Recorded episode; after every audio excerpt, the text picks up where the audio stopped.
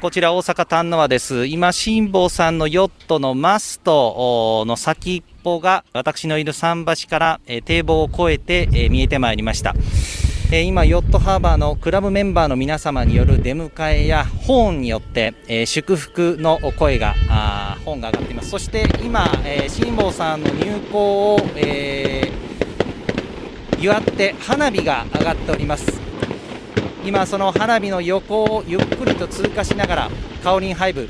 え辛坊さんを乗せてベースである大阪丹野和ヨットハーバーに入ってきました。さあ今もやいが取られました。えヨットの前と後ろ、えーでえ今辛坊さんがありがとうございましたと。9時19分です。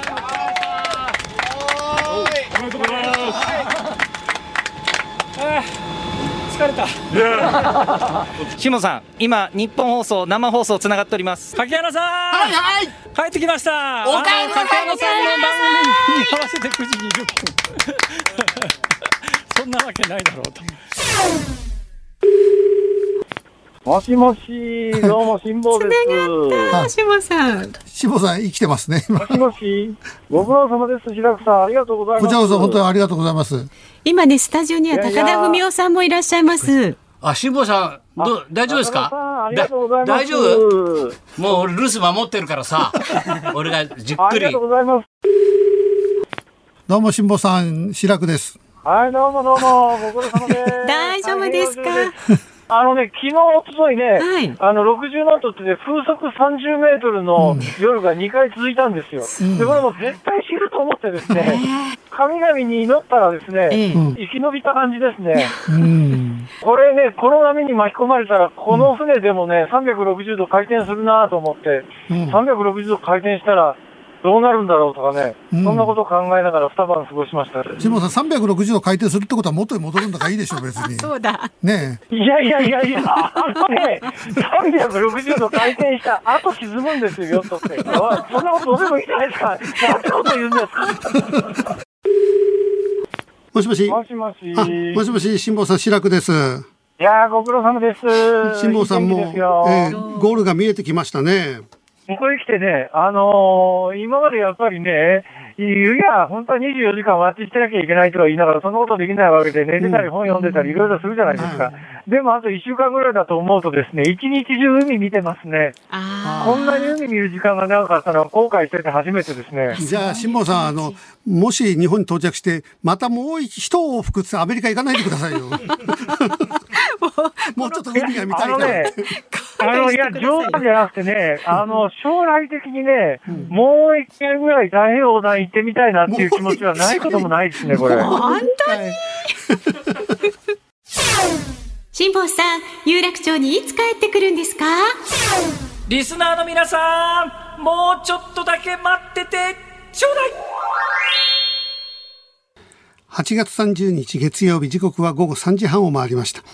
FM93、AM1242 日本放送をラジオでお聞きの皆さん、こんにちは、立川志らくです。パソコン、スマートフォンを使ってラジコでお聞きの皆さん、そしてポッドキャストでお聞きの皆さん、こんにちは。日本放送の増山さやかです。辛坊治郎ズームそこまで言うか。この番組は辛坊さんが有楽町日本放送のスタジオに復帰するその日まで日替わり助っ人パーソナリティが今一番気になる話題を忖度なく語るニュース解説番組です。毎週月曜日は立川志らくさんです。今日もよろしくお願いいたしよろます。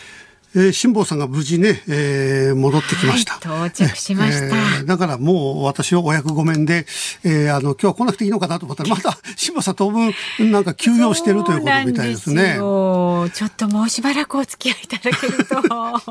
もうでも、辛坊さんの今の、えーあのーはい、オープニングのね。そう、オープニングの、えーあれを聞いてると、なぜターミネーターを流したんですかね。すごく感動的にはなってますけども、えねえターミネーターじゃなくて、やっぱり、え船に乗ってきたタイタイタニあタイタニックだと沈没しちゃダメなんだ。だとちょっとね、なんとなくちょっとダメね。なんだ。翼よ、あれがパリの日だみたいな、えージェームス・シュワートのね、こう、飛行機で横断したみたいな、はいはいまあいろんなのがあるんですけども。でも、辛坊さん、あのー、髭はどうしたんヒゲ情報は？ヒゲがね、うんあのー噂によりますと、うんそのまま伸ばしてこの有楽町のスタジオに来てくださいって言ってたんですが、えーみたいな、来ちゃうよみたいなノリのことを言ってましたね。それはやっぱりね、ヒゲ状態で日本放送に来た方が面白いですよ、それは絶。対それやってほしいんですけどね。ねえ。それはもう綺麗に剃っちゃって戻ってきたらね、えーあの綺麗ないつもの辛坊さんなんですよ。ヒゲもじゃで現れたらば、なんか本当に、あ、お帰りっていう感じになるじゃないですか。ちも感動しますよね。そうですよ。だから絶対ヒゲは剃ってほしくないんですけどもね。これはあのぜひ辛坊さんにね伝えておいてもらいましょうね白くさんもおっしゃってそうそうそう。えーで、来週あたり、あの、あ、まだ、あの、スタジオには来ないんだ。そうですねん声だけは聞かせてもらえるような予定なんだけども。はいはいはいだから、あの、スタジオに、もし反っちゃった場合でも、スタジオにやがて、あの、ねねできっと戻ってくるでしょ、確実に。したら、それまでまた髭生やしときゃいい。ずっと生えたまんまでいりゃ、えーそれはね、一月ぐらいありゃ、あ伸びてね。ねうん、そうそうそう。それが、えいいです。だから、え辛坊さんにもし反っちゃったらば、えーあの、日本放送来るまで、あの、反らないようにっていう。演出ですよね演出ねそうそう、そうですよね。まあ、だけど、すごいことをやってのけましたね。そうですね、ま、またもう一度挑戦したいっていうふうにおっしゃってたけど、その気持ちがあったってもう60半ばでしょ？そう。それ、だってまあ、やっぱり4、5年は休まないと、でも70過ぎたらね、うーん、でも、あ、でも、冒険家で三浦さんとかいるか。そうですよ、うん。あの、私の師匠男子がね、冒険家の定義っていうのはね、えーあの、危険に対する認知度の、えーあの、感度の鈍いやつってこと言ってた。でも、ディスってるように、あの、思えるんだけども、でも、きっとそうなんですよ。我々が怖いと思うものは、それほど怖くはないんですよね。怖いよりも、それを乗り越えたいって気持ちの方が、やっぱり、えー強い。えーだから普通は、えーあの、山なんか、あその、酸素が少ないところに登りたくない、えー高いところに行きたくない、えーヨットでそんな海なんか行きたくない、えー何があるかわかんない、怖い、下手すりゃ死んじゃうかもしれない。だけど冒険が好きな人は死んじゃうかもしれないというその恐怖よりも、それを乗り越えたいっていう、その気持ちが我々普通の人間よりも強いんでしょうね。確かにそうですよね、じゃないといけないですようね、ん、だ私とはもう真逆なんで、えーこの間もあの、さんま御殿でね、はい。あのーえー運動神経ない芸人の代表で私、あの、出演したぐらいなんで、えーもう信じられないんですよ。ええーもうその運動っていうものが。私だって、中学校の時はね、我慢してプールには入ってましたけども、えー大人になってから、私、海に入ったこと基本ないですね。子供の時にちょっとえー記憶はあるんだけども、えー好き好んで、ハワイにね、えー、かみさんとお旅行行った時もね、かみさんはちょパチャパチャ入るんだけど、ええ私は、えー、膝よか深いところに入んなかった。あえお泳げないんですか？もう泳げない。いや、ちょっと、ちょっとは泳げますけど私もも。ほぼ泳げないんですけど、うん えーだから、あの、プールなんか行っても一時ね、あの、あるじゃないですか、あいろんなあの施設が。えええで、そこで、え運動のために、あの、プール入って、でも泳がずに、えおじいさんおばあさんと一緒になってずーっとこう歩いてる。ウォーキングしちゃうっていうねウォーキング。だから泳ぐことはもう、かたくなに拒否して、ええまあ最近子供が少しこう、プールやなんか入るのが好きになったから、そうですよえーこの間もえーあの、子供連れてプールのあるう都内のホテルに行って、ええープールに入って、子供はこうやってもう小学生だから潜ってるんですけど、私は絶対潜らない。えなんでパパは潜らないのってこう聞かれるんだけど、えええー何があっても潜らない。えー前座の時ハワイにね、男子の付き人で行った時に、ええ。ーあのう、うな浜ベイでしたっけ？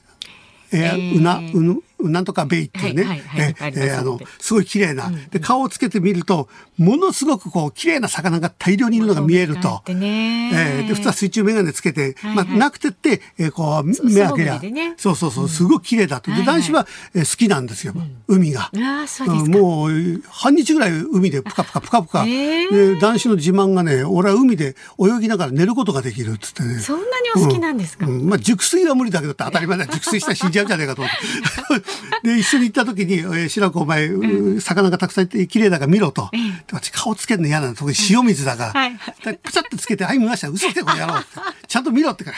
全然見てない。そのうち男子がこうやって、カッて顔をカーッと私のことを押して、もう沈めて見ろこの野郎って。ひどいですね旗から見てらね、あの、えー殺されてるんじゃないかっていうようなね、そんな感じになりましたけどね。まあ、だからもう信じられないですね。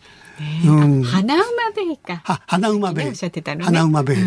うんん、もうとにかく、普通の船だって酔っちゃうぐらいだし、屋形船でみんなで集まってえーちょっとあの宴会しようって言ったってもう無理ですし、ええ。うん、かみさんと、えークルージングですか、あれ乗った時も、食事をしながら、あの、東京湾一周みたいなのあるじゃないですか。ええええええ。そうするとね、みんな進行方向に向かって、えー女性が奥なんですよ。そうすると、進行方向に向かってこうスーッと行って、ね。男のが逆なの。そうですね。ええ。景色を見ながらね。えーそれ、それがなんか、あの、マナーみたいな。えだけど、私逆に座ったらば、もう我慢できないから、私だけ、あの、進行方向。だ他のカップルはみんな、えー男と女が、こう、私とこだけ逆になってて、えーすごい恥ずかしい。でもそうじゃないともう、えー酔っちゃっちゃっても戻しちゃうから。もうだ外国行ったって、えーまあ、自然なとこ行かないですもんね、私基本。うんアメリカのニューヨーク、えーそれからラスベガスとか、確かにでもお話聞く限りね、そういうところうん食べ物なんかもね、外国の食べ物は本当に日本日本食しか合わない。ええうん、だからハワイに前行った時も、えー夕飯は天ぷらそば食ったし、次の日にアラモアのショッピングセンターに行って、えー、かみさんは現地の何かこう、ハワイアンの何か食べ、私はね、焼きそば食べてたら、伊東洋華堂じゃないって言われて、そんな、ショッピングセンター行って焼きそば食って、伊東洋華堂だろうって言われたり、海外に行ったからね、現地のものって。いやニューヨークに行ったってブロードウェイで吉野家の牛丼食ってましたからね。そうなんですか？うん、あとはあとニューヨーク中探して立ち食いそば食ったりね。あとね、土壌って書いてる店があったから、双方に。あ、よし、ニューヨークで土壌食ったってのは粋だろうと入って、メニュー見たらどこにも土壌料理がなくて、よく見たら土壌じゃなくて道場っていうね。よくあるじゃないですか、外国の。日本日本のなんかそういう意味が分からず日本のそういう言葉が好きで、え店名につけちゃうみたいな。うん。道場だったね料理屋で道場って、こっちは土壌だと思うよ、料理屋って書いてあるから。土壌行動って一つもないんだもん。だから本当にそういうあの食べ物もおあの運動もえー一切。ねうん、だから辛坊さんみたいにそんなずっとねふヨットに乗ってで日常とは違う食べ物を食べながらね、日がない一日ずっと海を見てるなんてもういや無理ですね。ああ、確かにね、船酔いしなくても無理ですよ。うん、だから本当にだから辛坊さんに、えーいつ頃から、えーそういう冒険に目覚めたのかとかね。子供の頃はどういう子供だったのか、ええ。ーいや本当にちっちゃい頃からそういうなんか高いところ登るのが好きだとかね、えー登山が好きだとかそういったのがあったのかな。あ、でもあんまりそういう話聞かないですね、そういえばね。そうある日突然目覚めたのか、ええだからそこら辺をちょっと本当は聞いてみたいですよね。今度ちょっと辛坊さんが戻ってきたら一回そのあたりをね、ちょっとちゃんと聞いてくださいよ。ただ辛坊ん。さんってどっちかっていうとやっぱり頭でいろんなものを考えてデータ集めてあまりあの、えー野外系じゃないでしょ、アウトドア系じゃないイメージがあるじゃないですか。そういうとこ割と慎重というか、うん。あの、繊細な感じのようなことをね、おっしゃってだから普段からあキャンプが好きなのかとかね。あなんかアウトドア系、スポーツは辛坊さん得意なんですか？ないスポーツの話もヨット以外は。ね体操ちょっとやってたって言ったかしらね。体操。体操。若い頃に。だからちょっとそこに辛坊さん、ちょっと私、あの、謎なんですよねちょっ。とそのあたり突き詰めて。そうそうそう。なひぜ、なぜそこまでして、だってこの日本放送のレギュラーが決まってね、まだ1でも経たないうちにね、あの、それはね、それはね。よっぽどだからなんかその、燃えたげるようなものがあるんでしょ、だって。だって数々のレギュラー降りちゃってね、行くってことはで。してです。うんで、またやりたいまで言ってんですよ、だってね。あうん、だからそこにちょっと辛坊さんを徹底的にあのえ紐解くみたいなね、解剖しましょう。うん解剖したいですね、ぜひとも。ぜひお願いします。ねということで、まあ、ちょっといつ戻ってくるかわかりませんけれども、はいね、えーそのあたりを、えー白くさんには徹底的に追求してもらいましょう。はいということで今日も株と為替の値動きからお伝えしていきます。今日の東京株式市場日経平均株価反発しました。え先週の金曜日に比べまして148円15銭高い27,789円29銭でした。朝方におよそ2週間ぶりの高値をつけましたが、その後は利益確定売りに押されて伸び悩みました。また、為替相場は現在1ドル109円70銭付近で取引されています。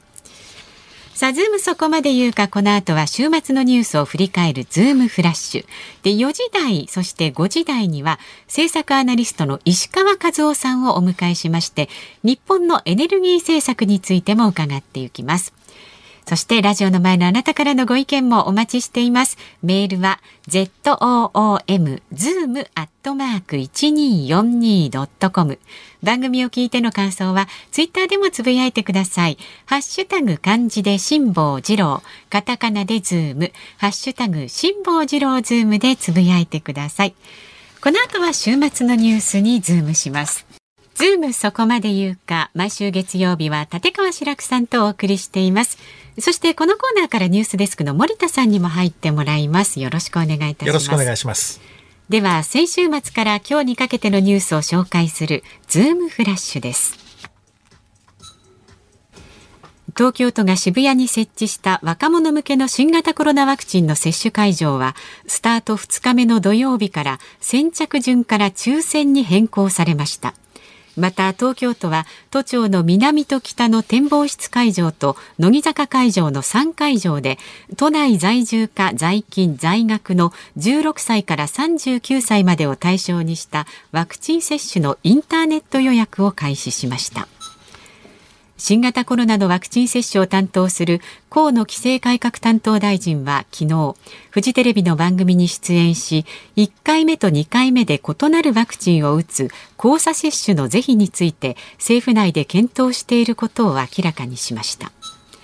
田村厚生労働大臣は昨日 NHK の番組に出演し東京都など21の都道府県に出している緊急事態宣言の解除時期について期限とする9月12日の解除は難しいとの認識を示しました。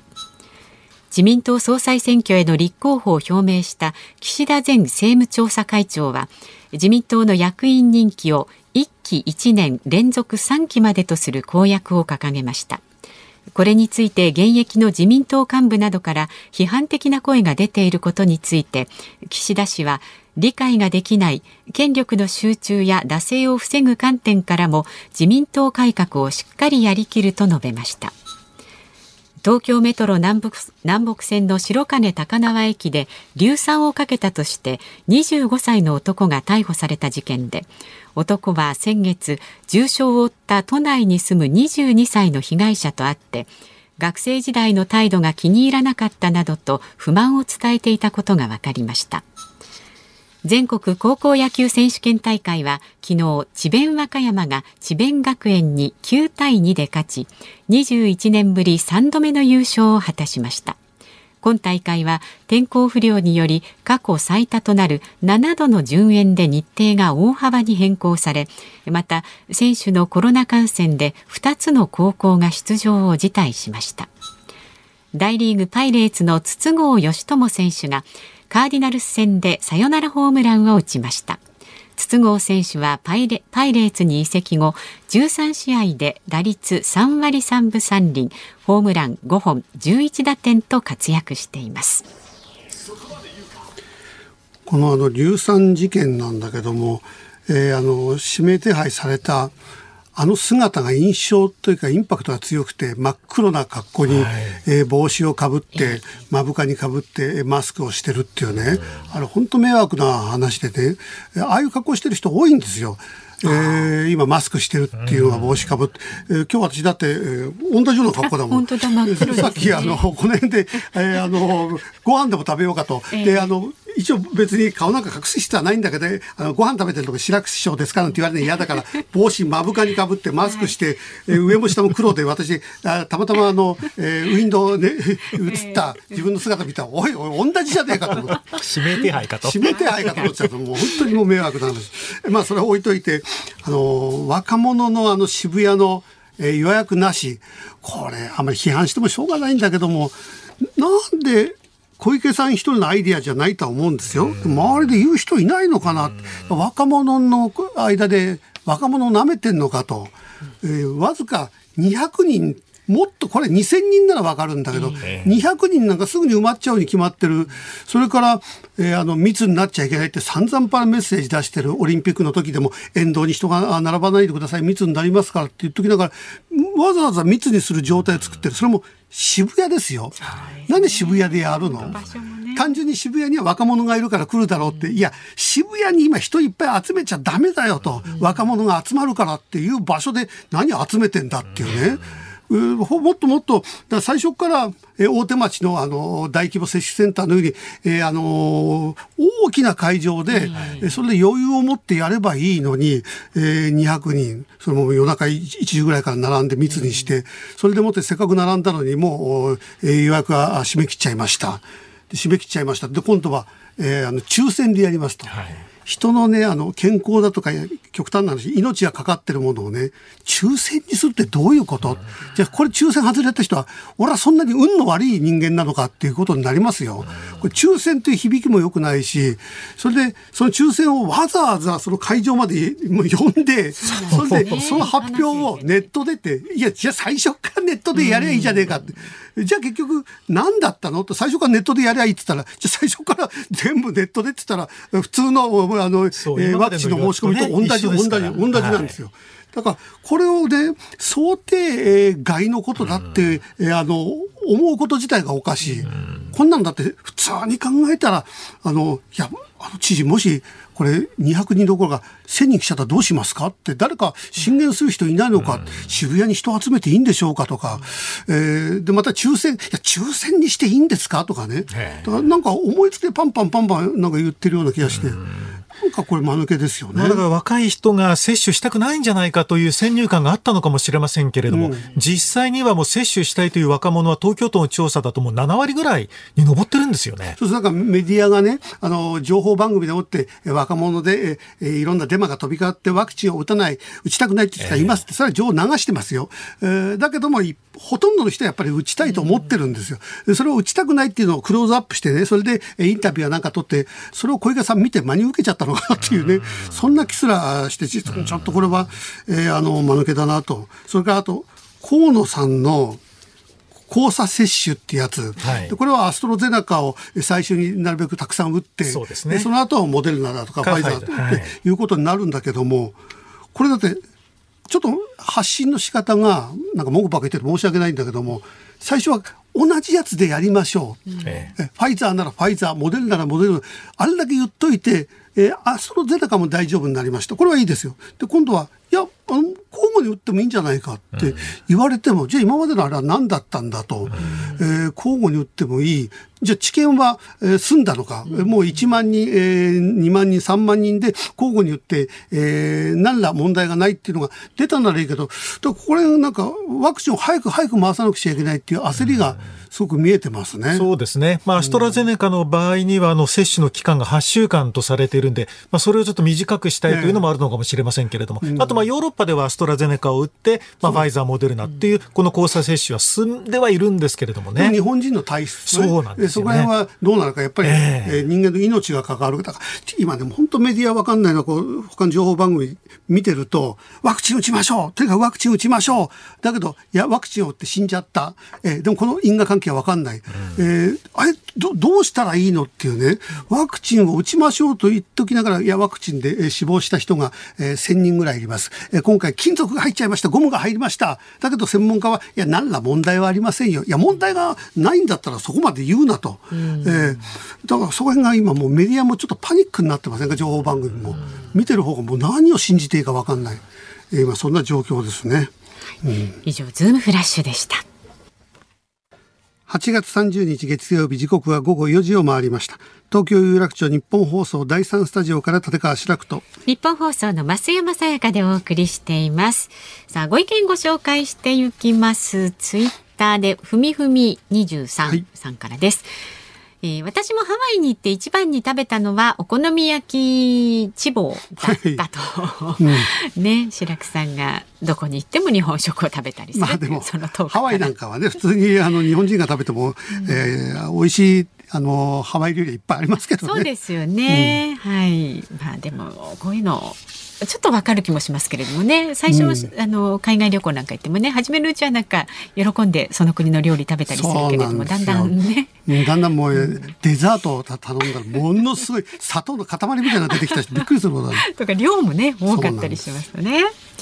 えーそれから美咲さんですね東京にお住まいの方。辛坊さんはアウトドア好きなのかという話がありましたが、辛坊さんは海に出る前から YouTube チャンネルでメスティンでメスティンってあの飯盒おしゃれな飯盒みたいな感じのもの、でお米を炊いたり薪でパエリアを作る動画をアップしていましたよ。増山さんはそのトーク聞いていたはずではっていうのをねちょっと思い出しました。そうそうだから聞いたんです私ね辛坊さんとの、ね、付き合いは長くないんですよ。そうです、ね、えー、去年グッドラックやってる時に、はい、ゲストで出てきて生放送で私の番組荒らすだけ荒らしたの。でその対応がなんかあの、えー、私が怒らずに、うん、ああ辛坊さん辛坊さんってやってたら あ白くさんいい人だなっつってそれでこの番組もあとは頼むよってこう、ね、それで言ったんでそんな聞いたら結構アウトドアだよね。ね意外とあのでもアウトドアってもほらお庭とかでやってましたよね。確かね辛坊さんね。山に行ってテント張るまあ、でもログハウスを作ったことあるなんて話も昔してた。ほらほらほら。割とアウトドアなんですよ。記憶が蘇ってきました。ねえさあ、えー、まだまだご意見お待ちしております メールは zoom zoom アットマーク一二四二ドットコムハッシュタグ辛坊治郎ズームでツイッターでもつぶやいてくださいお待ちしておりますさあ、そしてここで番組からのお知らせです。来週9月6日月曜日からのズームそこまで言うかは特集。辛坊治郎もたっぷり登場。コロナ選挙、外交、そして太平洋横断話まで、そこまで言うかをお送りします。ほほ来週はですね、辛坊治郎さん、毎日登場いたします。毎日登場すると言っても、はい、メインじゃなく、どっかの一部出るってことですか？そうなんですね。うん、どっかの一部に出ます。一部かどうかもわからなんかね 未定なものが多いんですよね。あのただたっぷり登場しますたっぷり出てますたっぷり出ますまあでも太平洋横断の話はたっぷりできてもコロナ選挙外交はだってあんま知らないでしょだって。そうなんですよね。今一生懸命あの新聞なんか読んでるでしょ、はいはい、きっとそうそう。だからまあ今の時点の辛坊さんでね、ね、まあ多少どんなこと考えてるのかとかいうのを考えればと思ってますが、うん。はい、題して生存日記帰国後の辛坊ですというふうに、ね、生存日記って生存日記 生きてるよ日記ね、えー、日本放送日本に帰ってきた辛坊さんは何を見て何を思い今何をしているのか、なんせ137日ぶりですからね。いないですよ。日本人で、この長い期間、これだけいろんなことが起きたのに、何も知らずに戻ってきてって浦島太郎状態でしょ？だって、この137日って目まぐるしくいろんなことありましたよね。そりゃそうですよ。オリンピックから何かいろんなものがあって、それを一切知らずに、それが、あの辛坊二郎が知らないっていうのが面白いじゃないですか。本当ですね。本当ですよ、うん、ちょっとしっかりと伺っていきたいと思いますでスペシャルゲストの方もね続々と決まっております。9月6日来週月曜日の助っ人パーソナリティ立川志らくさん。スペシャルゲストに元大阪市長の橋本徹さん。番組のオープニングからエンディングまでご出演されます。でさらにはですね月曜日の放送は午後6時までの時間拡大になっていますんで、はい、志らくさんもちょっとエネルギー貯めていやほっといても 橋本さん一人でずっと喋ったから大丈夫です ねですから志らくさんと橋本徹さんと辛坊さんのもう3人で激論を交わすという。いやいやもう私はあのちょっと引いたところでもう2人で好きなだけ喋ってください私はもっと引いたところで見てます。で火曜日の助っ人パーソナリティは作家で政治評論家の武田恒康さんです。水曜日は吉田久典アナウンサーゲストは政治ジャーナリストの田崎史郎さん。木曜日は飯田浩二アナウン飯田浩二アナウンサー。東京オリンピック・パラリンピックの選手村の村長川淵三郎さんをゲストにお迎えしてお送りします詳しいことは番組のホームページもご覧になってください。辛坊治郎もたっぷり登場。コロナ選挙外交そして太平洋横断話までそこまで言うか。9月6日来週月曜日午後3時半からです。お楽しみに。さあこの後は政策アナリストの石川和男さんをお迎えします。立川志らくさんとお送りしているズームそこまで言うか。この時間もニュースデスクの森田さんに入ってもらいます。お願いいたします。では特集するニュースはこちらです。経済産業省がフジロックに補助金最大1億5000万円の支援支出へ。新潟県で今月開催されたフジロックフェスティバルに経済産業省が運営費や新型コロナ感染対策費として最大1億5000万円の補助金を出すことが分かりました。梶山梶山経済産業大臣は会見で政府のイベント開催の指針に沿っているとして問題ないとしています。さあでは専門家の方にお話を伺います。元通産省そして経済産業省の官僚で現在政策アナリストの石川和夫さんです。よろしくお願いいたします、はい、こんにちは。よろしくお願いします。石川さんには4時台はこの1週間の政府や役人に関するニュースについて。で5時台にも、えー、参加していただきましてエネルギー問題についても。はいよろしくお願いいたします、はい、まず最初にこのフジロックなんですけども、えー、私の考えというんじゃなくて庶民の多くの人がまずフジロックのこの開催、えー、俺たち庶民はみんな自粛してるのに、えー、政府が支援して、えー、こんな大規模なイベントやっていいのかいっていう声が一番上がってる。えー、さらには最近愛知県の方でもなんか波物語ってまた同じような、そうすると今度はこっちは感染対策が大丈夫か、えー、フジロックやった人たちは俺たちは一生懸命感染対策やったのにこっちはひどいなみたいなね。これは率直にこの問題について石川さんはどう思われます？これはね、本当にね、あの、国民一人一人、みんないろんな考えがあってね、うん、自粛して、そのまま自粛し続けなきゃいけないんだっていう考えも当然あるだろうし、はい、一方で、いやいや、ここまでもう経済が疲弊しちゃうと、ちょっとぐらい、やらしてくんないともう本当にダメになっちまうぜという声もあって、まあそのどっちのバランスを取るかということなんですけれども、これはそういう意味では今まで私は去年のコロナ対策で相当私医療に寄ってったと思うんです。はい、で、それしょうがないと思うんですよ。当然感染症ですからね。だけども、だんだんだんだんこう今まで1年以上やってきて、あ、ここまでやったらまあいいのかなという、まあどっちかというと私みたいにこう、経済を回しながら感染対策もみたいな人間の視点からすると、うん、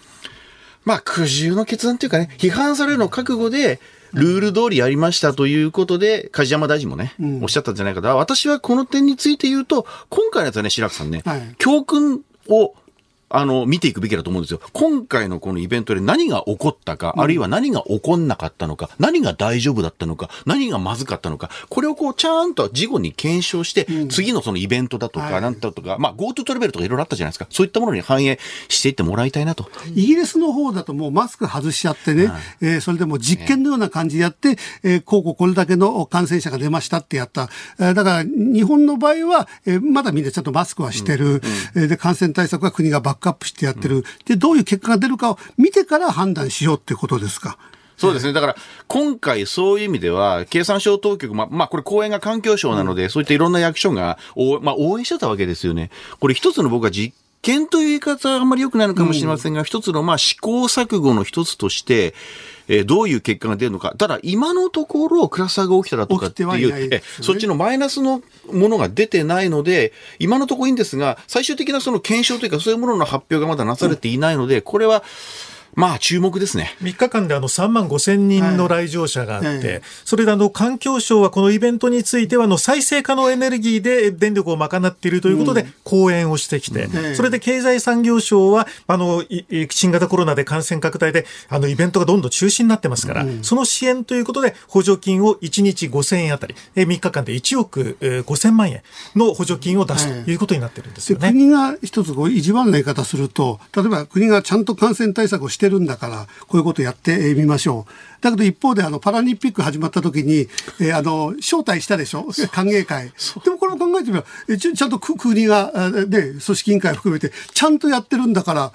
じゃあこれもいいんじゃないかって話にはなりませんか？これはね、白くさん、役所の事情というか政府の実態を言うとね、あのね、要はよく言われる縦割り。ええオリンピックは、オリオリパラはオリパラの担当、うん、経産省なら経産省の担当、うん、環境省なら環境省の担当って、みんな意思決定する人が違ってて、だからそういう意味で言うと、本来ならば内閣府というか、まあ官邸ですよ、言ってみりゃ。えーそういう一人の司令塔がボーンと、まあ、菅総理大臣とか加藤官房長官とか、そういう内閣府というなんか全体をいかにも取りまとめてるっぽいところが、こうしろ、ああしろって言えばいいんですけど、そうなってないですね。小泉環境大臣がね、これ講演したのは不適切だったと後から発言してるんですよ、ね、まあ、これもね、これはね、環境省の事務方からするとびっくりする話で、ちょっと大臣勘弁してよと言うんですけど、ただ小泉さん自身は政治家なので、いろんなその、まさにさっき白木さんおっしゃったような庶民感覚の方をもんぱかっっていうのは発言かなと。最近政治家もそうだし、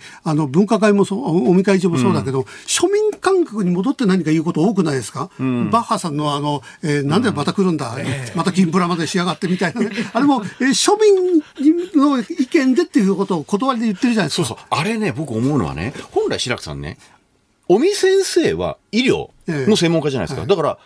医療のことだけ言ったらいいんですよ。たとえきついことでも。で、経済、まあ私、私はまあそういうところに行きますが、例えば私みたいなやつも政府にはいっぱいいるわけですよ。で、経済4課税と、はい、で、総理とか官房長官っていうそういう政治家の偉い人っていうのは、その、まあ真ん中を取るというか、いろんな意見を聞いて、はい、だから、その日本国としては政府としてはこうするよって言えばいいんですけれども、今までずっとコロナ禍が続いてきた中で、多分メディアとか野党とか与党もそうなんですけど、矛先が総理や官房長官や西村大臣からだんだんだんだん尾身先生の方に行っちゃったので、尾身先生はこれはまずいわと。こんなことで責められたら、自分もさることながらその医療界の意見がね、なんかすごくこう、バイアスがかかったように庶民に思われても嫌なというふうなことで、おそらく尾身先生が最近、そのバッハさんが来るな、来るなっていうか、銀座けしからみたいな発言をされたというのは、そういうところがご本人も敏感に感じ取られるんじゃねえかなと。だから、本来ね、政治家がそれやらなきゃいけないんですよ。いや、尾身先生と。尾身先生は医療の立場でどんどん言ってくださいと。で、方や経済学者の人はどんどん言ってくださいと。私がきちんと責任を取って、両立、医療と経済の両立を図りますから言ってくださいって言ってないんじゃない？うん、で尾身会長があれ言ったことによって、うん、多くの人はよくぞ言ってくれた、よくぞ代弁してくれたって、うんはい、拍手喝采になるわけじゃないですか。でもそれを、例えば、菅総理だとか小池さんがね、えー、あの、言ったら全然違うでしょ、また。ていうかね、言ったら多分、まあ、それは政治家だからいろいろ批判されるけれども、でも、なんていうか、本来それは、政治家が言うべきことそうそうそうですよ。政治家の言うことですよね。うん、で、当人には、あ本当は当人面と向かってね、なんで来るんですかって言って、えそこで議論したっていいし、向こうとしては呼ばれたから来たんだっていうふうに 言うわけでしょ。そうあとね、まあ、おいえおその尾身先生という方、ああいう医療の専門家の方ってのは、ある意味その、なんていうか、役割を与えられてるわけですよね。えー、あくまでも医療の立場から政策について適切なことを言ってくださいって。で、バッハさんが銀座けしからんっていう言い方っていうのは、まあそれは多分本人は本当に個人的におっしゃったんでしょうけど、それを言っちゃうと世の中、例えば、まあここは有楽町ですけど、有楽町に出てる人みんなダメってな話になっちゃって、これはいくらなんでも一見行為だろうって。だから僕はさっきから言ってるように、こういうのは、悪口を言われることを前提とした仕事についている政治家は言わないかと、うん、だって尾身さんが例えばバッハさんが銀座を歩くことによってまた日本に来ることによってどれだけ、えー、医療に、あの例えば逼迫するとか感染が広がるっていうところで批判するならまだしも、うん、庶民感情で言ってるわけですからね。二度来るのはけしからんっていう。人の流れをね抑えてくれって言っている立場でしたからね。そこにバッハさんが来て銀座をブラブラするのはどうなんだ。だからああいうのを聞くと僕なんか思うのは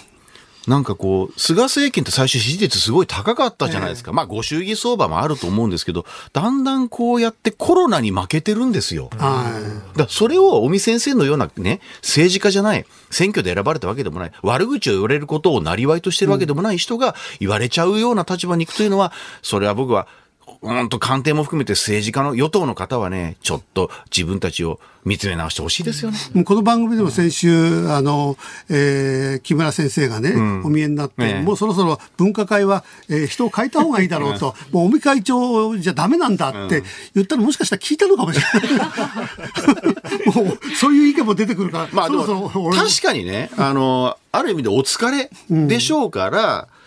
うん、まあ、交代するのも、そういう意味ではいいのかもしれないです。うん、あんまり一人の人だけこう祭り上げて攻め立ててね、なんかこうバッシングするような、今そういう時代じゃないですか。であれば、まあ一年経ったし、交代して次の別の医療関係者のそういう中心になることをやってる、やるっていうのは人事政策としてはあるかもしれないですけど、うん、でも逆に尾身さんここで辞めちゃったら、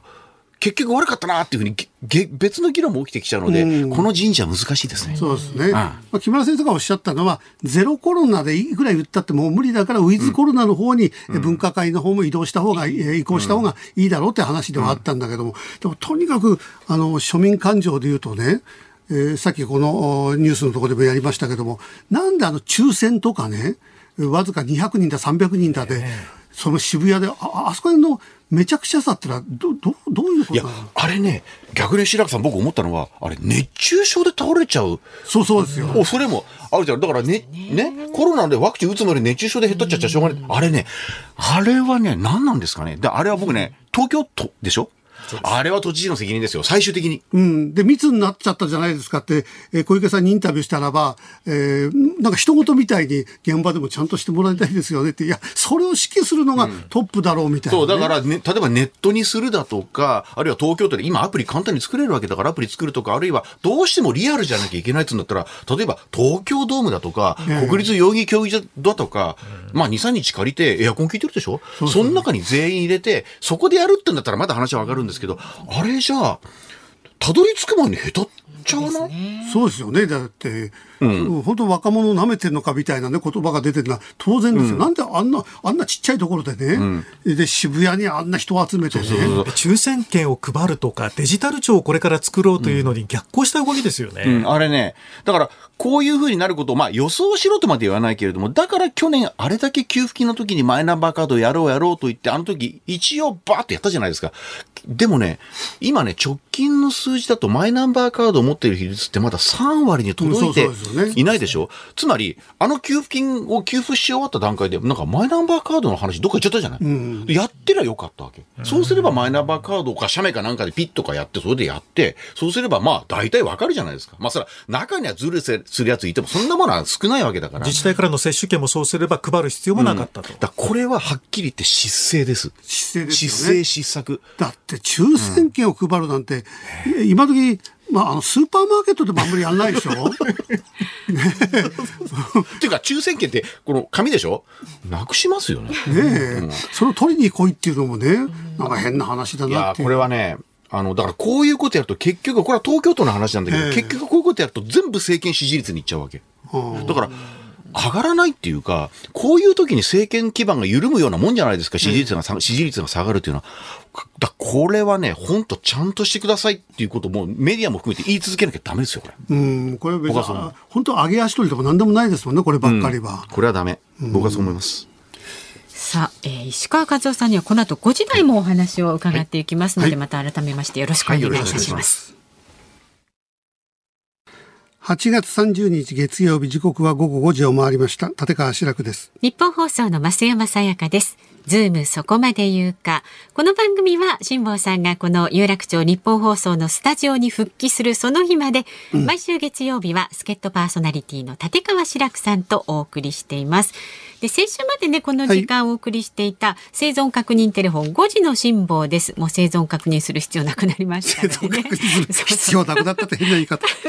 まあ火曜日にねこの、えー太平洋横断往復チャレンジを終えましたのでコーナーは終了となりました、まあその代わりに来週1週間お送りするスペシャル企画辛坊治郎もたっぷり登場コロナ選挙外交そして太平洋横断話までそこまで言うかでは生存日記 帰国後の辛抱ですと題しまして普通の日記だもの、生存日記って。そういうことになりますね。生存してなきゃ書けないですからね。はい、日本に帰ってきた辛坊さんが、まあ、何を見てね、何を思って今、はい何しているのかっていうのもたっぷりと語ってもらいます。で来週月曜日助っ人パーソナリティもちろん立川志らくさんでさらにスペシャルコメンテーター元大阪市長の橋本徹さんが、はいオープニングからエンディングまでご出演されます。番組をお聞きのリスナーのあなたからもね、日本に帰ってきた辛坊さんへの質問お待ちしております。メールは zoom、zoom アットマーク 1242.com までお寄せください。で、来週9月6日の月曜日の放送は午後6時までのまあ30分間ね、時間延長になっております。辛坊治郎もたっぷり登場。コロナ選挙外交、そして太平洋横断話までそこまで言うか、どうぞご期待ください。立川志らくさんとお送りしているズームそこまで言うか。このコーナーもニュースデスクの森田さんです。お願いしお願います。では、この時間特集するニュースはこちらです。原発処理水について海底トンネルから沖合に放出へ。東京電力は今月25日、福島第一原発に溜まり続ける処理水について、原発からおよそ1キロの沖合で海に放出する方針を固め発表しました放出する場所までは海底トンネルを掘る計画が示されました。また処理水は国の基準の40分の1にあたる1リットルあたり1500ベクレル以下にまで大幅に薄めて海に放出するとしています。では4時台に引き続きまして元通産省そして経済産業省の官僚で現在は政策アナリストの石川和夫さんに解説してもらいます。この時間エネルギー問題についてです。よろしくお願いします、はい、改めてよろしくお願いいたします。あのまずニュースを報じたこの日経新聞に対して石川さんが大変に怒ってるっていうことは、これ何に対して怒ってるんですか、ね、これ、この話もそうなんですけれども、その、地元の不信感が拭えない、拭えるか見通せないって、このネガティブトーンで書く、ネガティブトーンで書くのは構わないんですけど、あの、やっぱり読者に対してその中立に報道してほしいんですよね、こういう話って。だから、安心、安心だという声と不信ということ、両方出すならわかるんですよ、ね、だけどこれ、マイナスのばっかり報じられちゃって、こういうやり方っていうのは、これはたまたま原発処理水の話ですが、他のところでも、なんかそういうふうに、私から言わせると、一視聴者から見ると、なんか誘導したいんですかというふうに思われる、そういう報道っていうのは結構、まあ、どこの放送局とは言いませんが、新聞社とは言いませんが、そういうのは結構、なんていうんですかね、もう目に余るものがあるので、で、特に原子力の話っていうのは、ようやくその科学的な根拠とか、うん、そういったものが、浸透し始めてきた矢先なので、その科学的にこうだという事実だけを乗っけてほしいなと。そういうふうにすることによって我々視聴者あるいは読者のリテラシーも上がるし、誤解のない、それに基づいてそういうデータとか客観的なファクトに基づいて、いいとか悪いとか、判断をするというふうにしていかないと、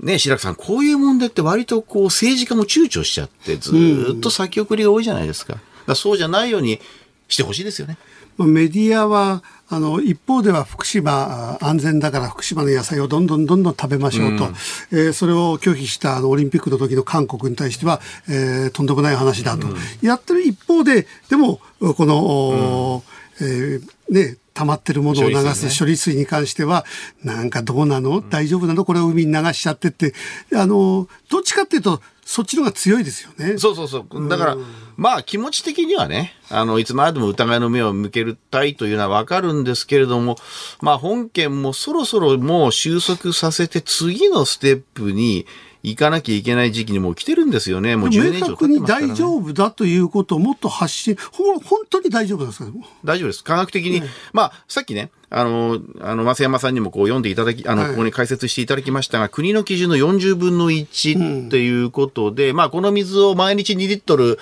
0歳から 70, 70歳まで生きて飲んだとしても全く平気ぐらいのレベルでありまして、うん、っていうようなことをちゃんと出して、それでもそれで安心という人もいれば、やっぱり不安という人もいるわけです。嫌だという人もいるわけ。それはそれでいいんです。ただ、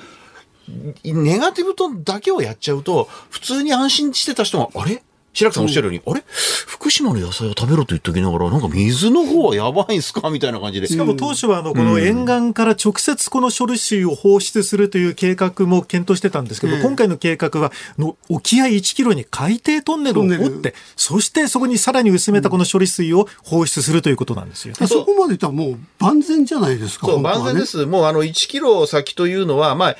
本来は別にすぐそこで捨てても平気なんですけれども、すぐそこで捨てるとそのまま戻ってきちゃうんですよね。うん、で、戻ってきてもいいんですよ。薄いから。だけど、それでも心配だっていうから、1キロ先にやれば、シミュレーションすると全く戻ってこないで、そのままこう、どっか行っちゃうんでということで、より安心ではあるんですけれども、それでもまあ、これはたまたま日経ですが、不信感を拭えるか見通せないというふうに書いちゃうと、うん、そこまでやってるのに、え、ダメなのっていうふうに、お隣中国や韓国がまた上げ足取るわけですね。これはなぜ、えー、あの、いや、韓国や中国が言ってくるのはなんとなくわかるんだけど、同じ日本の中で、もっと安心させましょう、大丈夫ですよっていうのをやった方が、福島のためにもなるし、我々国民のためにもなるのに、なぜネガティブの方に行きたいっていう人がいるんですか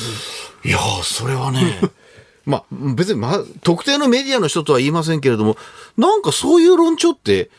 なくならないですよね。僕、あれが不思議なんですよね。うんうん、だから、いや、ここのスタジオはそれでいいかもしれませんけど、こういうスタジオばっかりだったらね、みんな、なんていうか、普通にそのデータ、データでこうだ、あ、そうなんだって思っていいんですけれども、ところが白くさん、やっぱり、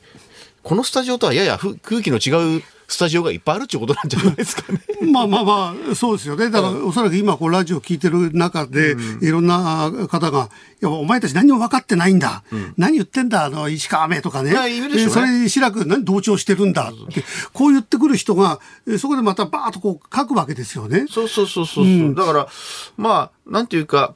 1たす1は2なんですよね。ところが1たす1は1.5だとかね。逆に1たす1は3だとかでさ、どこの宇宙行ったって1たす1は2なんですけども、それでもやっぱり、なんていうかな、こういうのってのは一旦例えば反対の声だとか、そういう最初の情報でネガティブなものが入っちゃうと人間っておそらくそこからなかなか出せない。で、反対の声を上げてる人もいますよ、地元地元の漁協の方々で。それは気持ちわかりますよ、私。だけれども、いこの、その地元の、まあ、漁協も含めてそういった方々もし心配というか、賛成してる人もいるんですが、そういう方々の中では、本当に嫌だと思ってる方もいれば、まあ、ここらでそろそろね、収めるかという方もいらっしゃるんですけれども、なかなかそれを言っちゃうと今度地元では、なんだお前賛成したのかみたいに言われて、逆にこう、まあ、いじめられるというか、そういう気持ちわかるんですよね。だから地元のね、そういう漁業の人たちの感情っていうのは分かりますよね。えーだけど、それを、えーやっぱ科学的なところでしっかりとえー報道して、そそれで皆さんどう受け止めますかって、で、これが一方中国、韓国が、えーこう、クレームうんを言ってくると、えー中国、韓国は何言ってんだって、こう、こっちで、また日本人はそっちの方に行くでしょ？これが不思議なんですよね。だから、要は前半で例のコロナの話でもちょっと話をさせていただきましたけど、最終的には、まあ、政府、そういう行政というある意味中立じゃないですか。そういうところが、まあ政治家ですよね。そういうところが、これは大丈夫なんだから、まあいろいろみんなガヤガヤ言うけれども、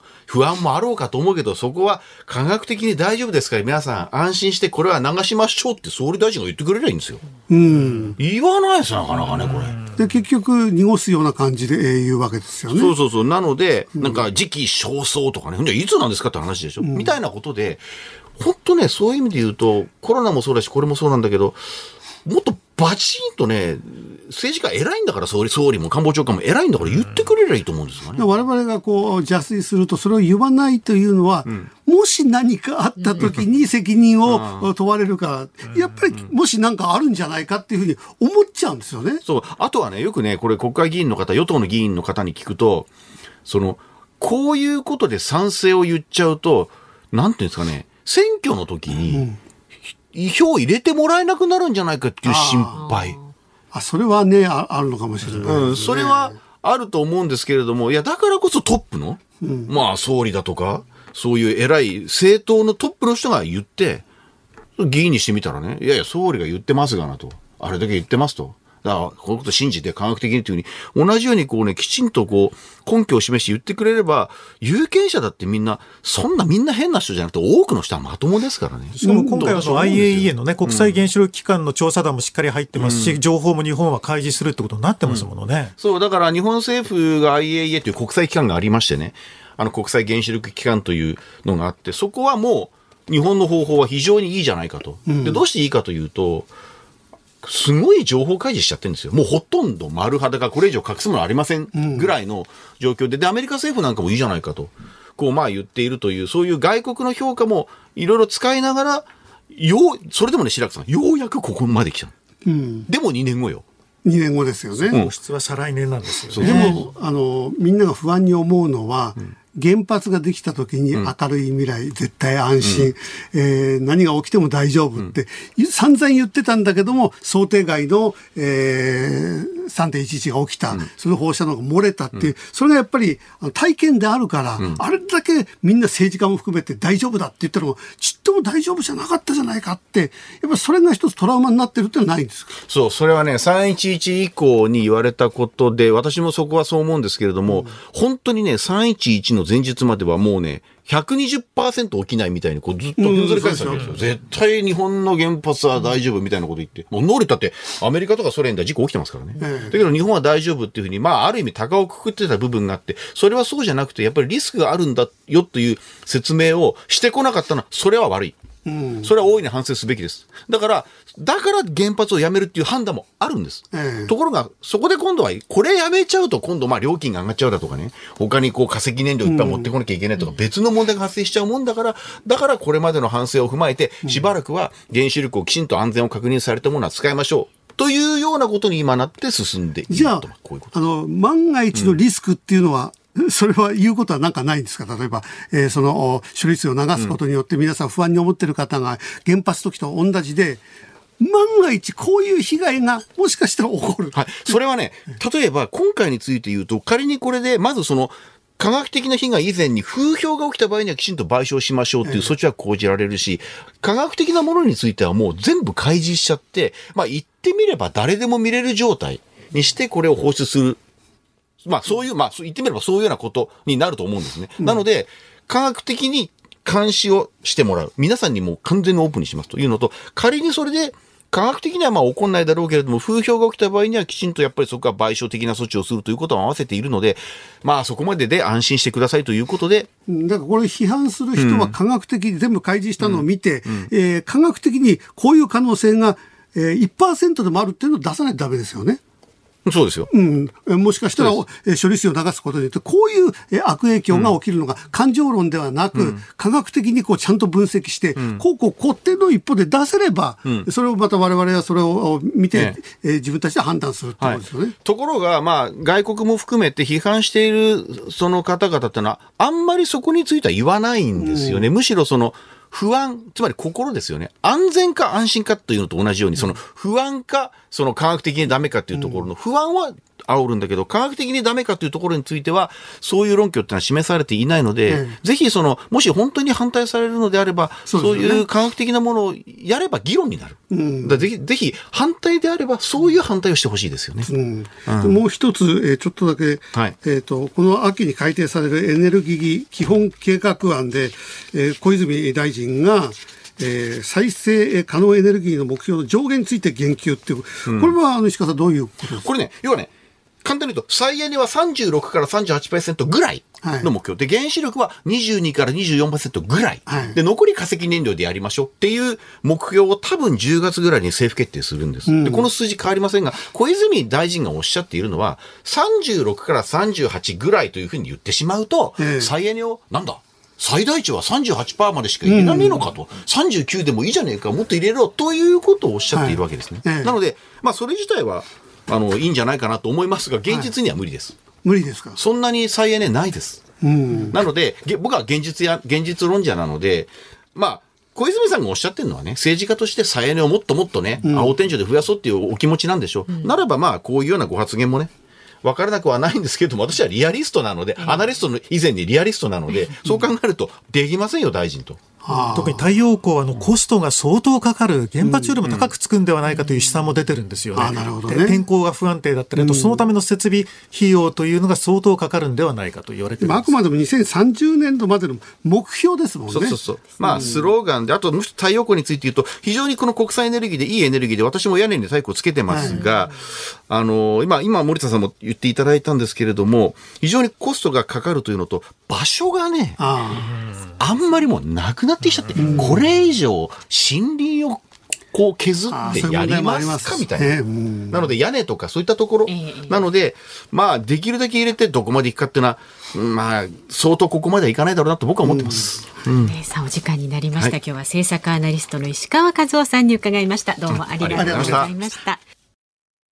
エンディングリクエストをお送りしているのは私、立川志らくが選曲しました坂本冬美で、えブッダのように私は死んだ。これは去年のあの紅白で、え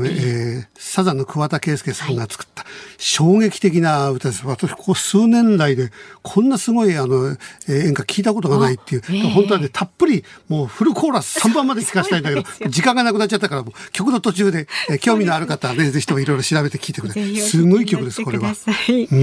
あお聞きの日本放送この後はショーアップナイタープレイボールをお送りします。そして明日の朝6時からの飯田浩二の OK 工事アップ。コメンテーターはジャーナリストの長谷川幸宏さんです。自民党総裁選挙で鍵を握る人物は一体誰なのかを長谷川さんに解説していただきます。また防災ウィークということでね東北放送の森谷アナウンサーに東日本大震災から10年間今思うことを伺います。午後3時半からのこのズームそこまで言うか。明日の助っ人パーソナリティは、津田塾大学総合政策学部長で教授の茅野俊人さんです。ゲストは NPO 法人全国不登校新聞社の石井志向編集長をお招きいたします。さあ、そういうわけで、はい来週はいよいよ辛坊さんとね、ゆじっくりと話ができる、えー辛坊さんが果たして、えーアウトドアだったのかどうか、それがもう非常に、えー えー気になっておりますね。辛坊さんの口からいろいろとね、ねえーもう辛坊さんの人生を紐解いていきたいとそう思っておりますけれども。はいえーまあそんなわけでございまして、この坂本のを聞きながらお別れになってしまい、ずいぶんそこまで言うか、ここまでのお相手は立川志らくと、増山さやかでしたそれ。ではまた。